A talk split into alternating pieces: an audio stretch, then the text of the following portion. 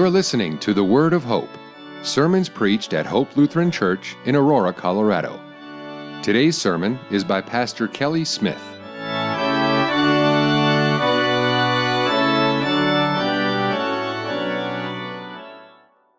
Grace, mercy, and especially God's peace to you from God our Father and from our Lord and Savior, Jesus Christ. Amen. Dear friends in Christ, the basis for our meditation today is the Ephesians text, and I want to read it for your hearing again, and, and we'll explain a little bit about what it, how it comes to be. It says, So I ask you not to lose heart over what I am suffering for you, which is your glory. For this reason I bow my knees before the Father, from whom every family in heaven and on earth is named that according to the riches of his glory, he may grant you to be strengthened with power through his Spirit in your inner being, so that Christ may dwell in your hearts through faith, that you, being rooted and grounded in love, may have strength to comprehend with all the saints what is the breadth and length and height and depth, and to know the love of Christ that surpasses knowledge, that you may be filled with all the fullness of God. Now to him who is able to do far more abundantly than all that we ask or think, according to the power at work within us. To him be the glory in the church and in Christ Jesus throughout all generations, forever and ever. Amen. Here ends the text. You may be seated. As we begin, we, we need to know a little bit about the book of Ephesians. And Ephesians is a letter that Paul wrote to a church, the church that he had founded, the church that he had spent the most time at. He spent three years in Ephesus. And so he really worked hard on training them up, on teaching them all about what God's Word was and, and what their practice was. And now he's left there. He's now in prison again. You know, he's, you know, you have a call committee going on right now. And if you had a pastor and they said, well, the pastor's been in prison like three times, you might go, okay, his name's off our list. But Paul still writes with, with authority, he still writes with passion, and he still has great heart and concern for this church. It is his baby, if you will. Later on, he'll send Timothy to minister to this church, to be the pastor, the overseer of it, because of a problem they will have with false doctrine creeping in. And so, Ephesus really has Paul's heart, if you will. And he writes because there's a little bit of an issue going on. The primary issue in Ephesus was the division between the Jews and the Gentile believers. You see, they just weren't getting along.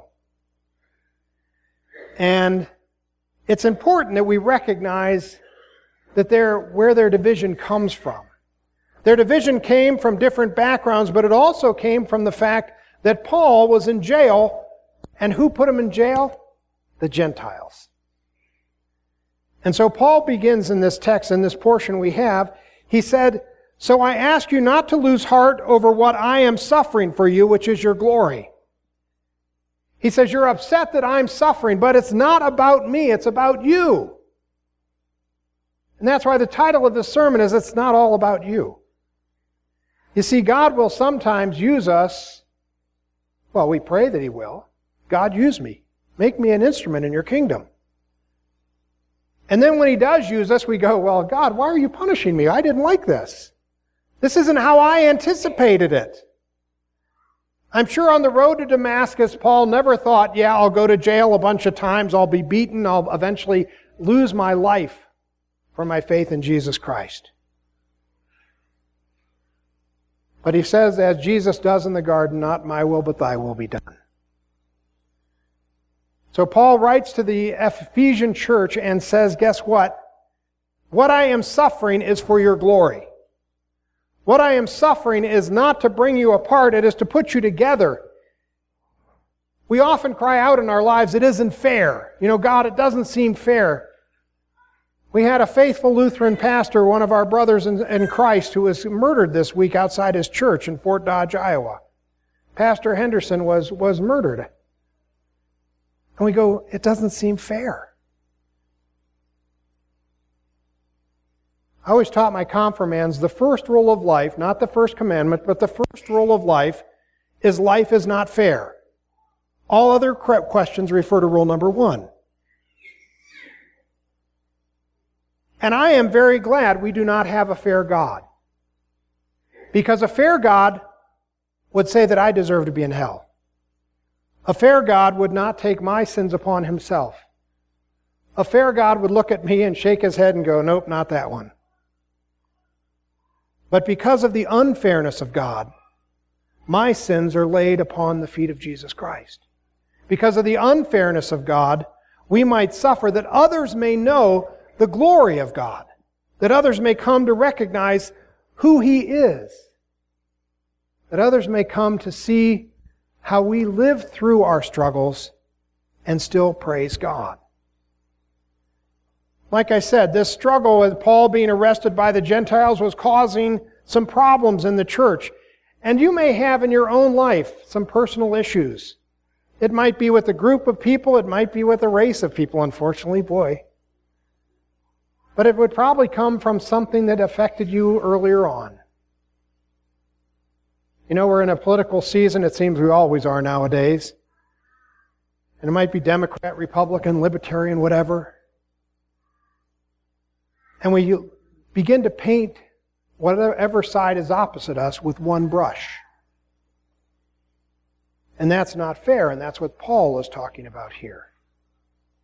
He's talking about how we need to deal with the individuals, not deal with the, the group, but to understand who people are individually. And he also recognizes something that, again, Hope may face very soon. I asked the elders, I said, what, what are we looking for in a, in a, new pastor here? They said, well, we, we love Pastor Wolfmueller, Wolfmueller, but it's not Wolfmueller 2.0. We're looking for somebody who is conservative, liturgical, and, and faithful to the scriptures. That's great. But that may bring change. That may wind up causing some differences because he'll come with a different, different history. That doesn't mean it's right, it doesn't mean it's wrong, it just means it's different.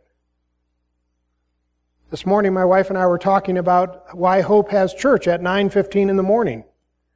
We thought there had to be discussions that somebody wanted it at 9 and some group wanted it at 9:30 and so they compromised. I can tell by your smiles that I'm not far off. And so when we face change in our lives with the old versus the new, you know, I like the way it used to be.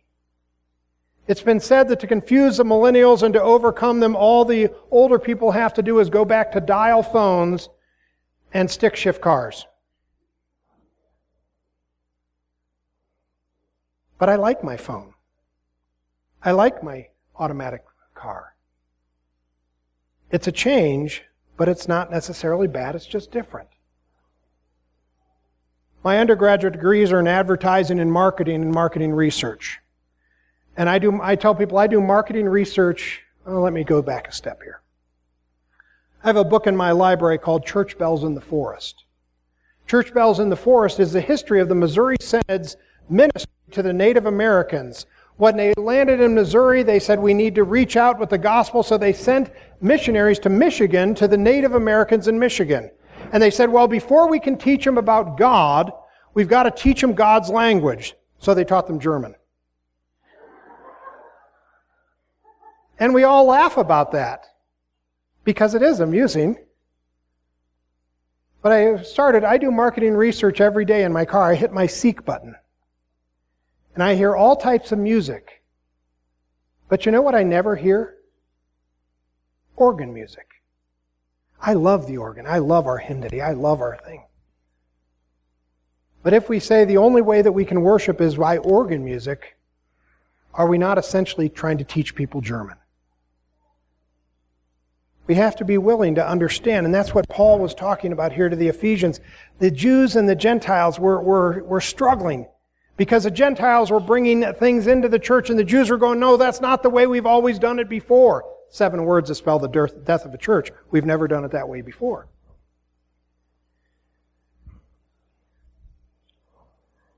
Is our comfort, is our preference more important than the God of the church?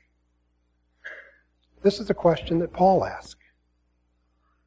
We have to remember that we serve one God.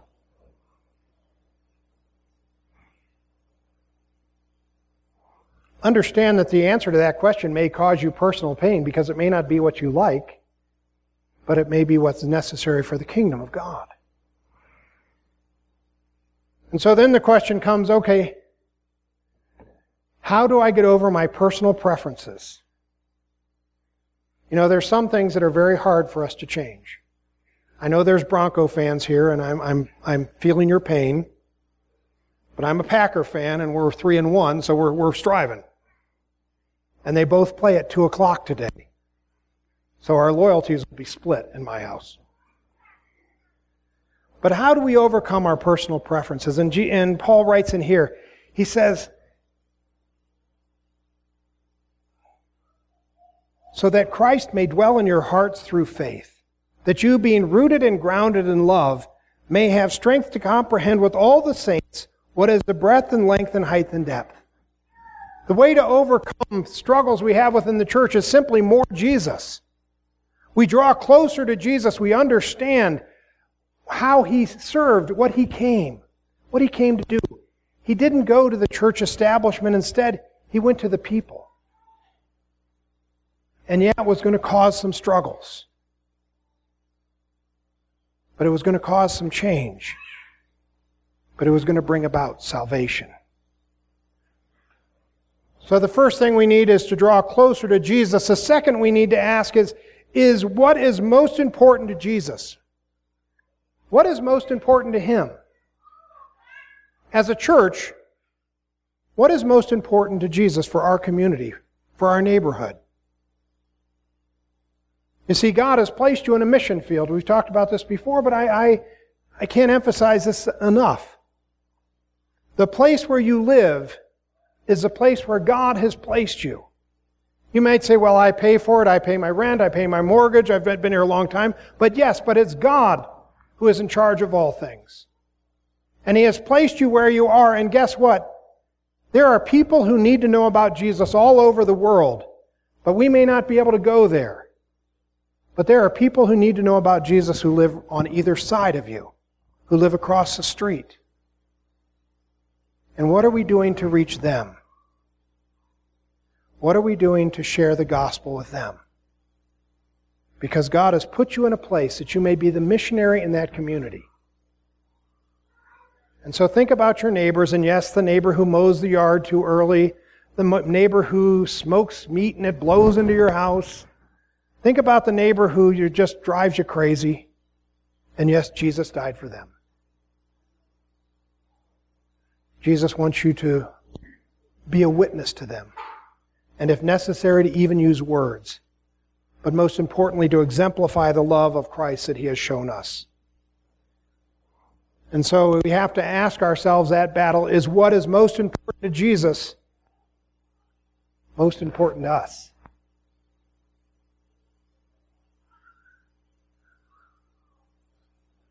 the Jewish Christians in Ephesus were all upset at all the Gentiles because of the way Paul was being treated by some Gentiles. And Paul says, Whoa, this is for your glory that this is occurring. This is bringing about a conversation that you need to have. This is bringing about a question of how do we serve God, not necessarily in our old and most comfortable ways, because you all have old, comfortable shoes that are not appropriate to wear to church. I've got mine. They're ripped out. My wife won't let me wear them out of the house. But boy, they're comfortable. But it doesn't mean that they're suited to all things. So what becomes most comfortable to us, we have to ask, is that what God would have us to do? Is that most comfortable to Him? Paul ends this portion of the text in verse 19. It says, And to know the love of Christ that surpasses knowledge, that you may be filled with the, all the fullness of God.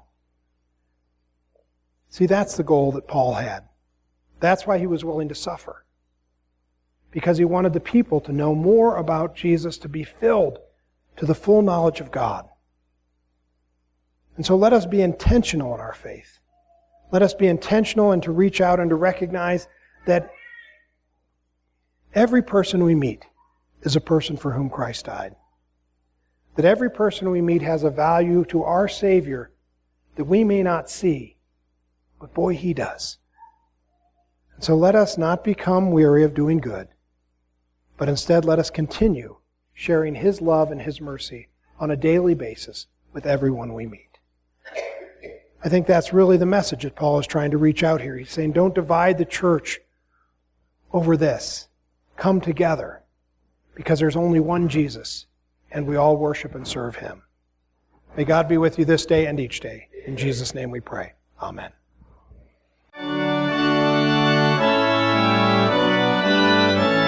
Thank you for listening to the Word of Hope. We hope your time with us was filled with joy and peace in hearing the Lord's Word. If you have questions or would like more information about Hope Lutheran Church, please visit our website at www.hopeaurora.org.